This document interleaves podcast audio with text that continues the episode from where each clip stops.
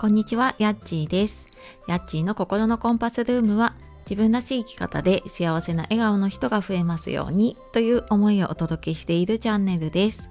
本日もお聴きくださいましてありがとうございます。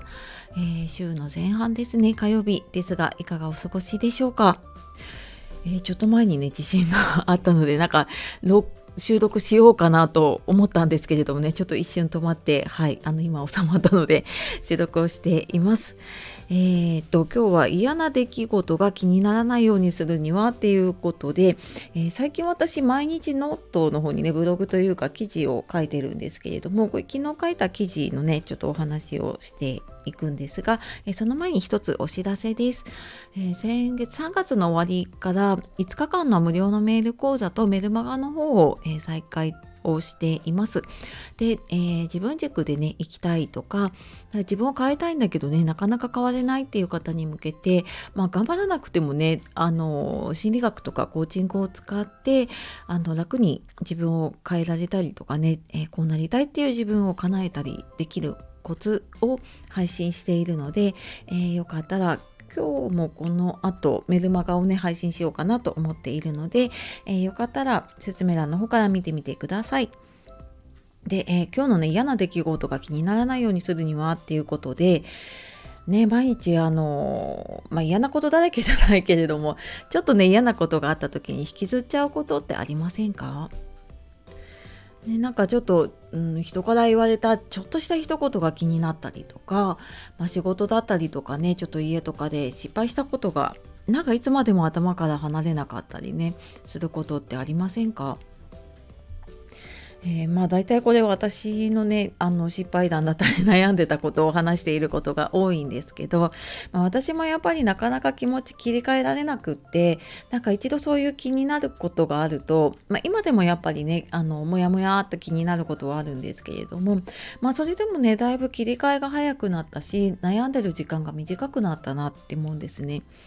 でやっぱりネガティブなことに引きずられるとずっと気分が落ち込んだままでなんかその間にねいいことがあってもそこに気づけなかったりとかねすることがあってすごくなんかもったいないというかねかなって思うんですね。でじゃあそんな時ねどうしたらいいかっていうと、うん、まあなんかそのついついねネガティブな方ばっかり見ちゃってねこうあななんでこうしちゃったんだろうとかねちょっと自分にダメ出ししちゃったりとかなんかどうしななんであの人はこういうふうにしたんだろうっていうふうに原因をね相手の中に探したりしちゃうんだけれどもちょっと見方を変えて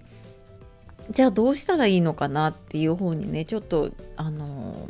目線視点を変えるとうん気持ちが変わってきます。でじゃあなんか具体的にねどういうことを考えたらいいかっていうとじゃあそこからなんか学べることはないかなとかその出来事って何を教えてくれているのかなっていうのをまあ多分その時はねなかなか考えられないのでちょっと落ち着いてからとかね考えてみるとまた全然違う見方とかね捉え方ができるしなんかそういうことができるとやっぱりあの自分も変わっていって自分が変わるとやっぱり周りも変わっていくしねそうすると自分が手に入れられるものとかもね変わっていくんですよね。でまあ例えばうんまあ私よくね仕事とか、まあ、家とかでね忙しいとイライラしてな何か人に当たっちゃったりとか、まあ、特にね家族相手だと多いんですけれども当たっちゃうことありませんか？でなんかその急ぐ自分がね忙しくって当たっちゃうんだけどでもその後でふと我に返るとああまたイライラしちゃったなとかまななんで私だけこんな忙しいんだろうとかっていう風にねなんかついて落ち込んだり責めたりとかねしちゃってたんです。でやっぱり自分を責めるとねこれ止めてくれる人がいないのでやっぱりどんどんどんどん自分をね責め続けてしまうっていうことがあるのでね、まあ、ちょっとそれはねほどほどにするとしてでそこでじゃあなんかあその出来ここでここからね学べることないかなとかこれって何を教えてくれてるのかなっていうふうに考えてみるとちょっと冷静に見れるんですよね。でなんかあのイライラしてる時って例えば手伝おうかって言われたとしても「なんで今更言っても」みたいなね なんか今までだってこうだったしみたいななんかいろんなネガティブなこと出ちゃうんだけれども実はなんかこの忙しいのとかをね心配してたりとか手伝おうって思ってくれている同僚とかね家族あそっかなんかこうやって気にかけてくれてるんだなっていうことに気づいたりとかあとはやっぱりそれだけねあのイライラしちゃうっていうことは一人で何かね抱えすぎちゃってるからちょっと人にお願いをしたりとかね、うん、そういうことを考えた方がいいのかなってなんかそんなことを教えてくれたのかもしれないっっていうふうに思うとあのなんでこうなっちゃったんだろうみたいなね原因探しから今度はあの解決の方向じゃあどうしたらいいかなっていう方に目を向けていけるので、まあ、そうするとねやっぱり自分の見える景色も変わるし聞こえる音も変わるし感じることも変わっていくんですよね。であのまあとは言ってもねあのやっぱりもちろんイライラしちゃうこともあるんだけれどもまあなんかイライラしてもしょうがない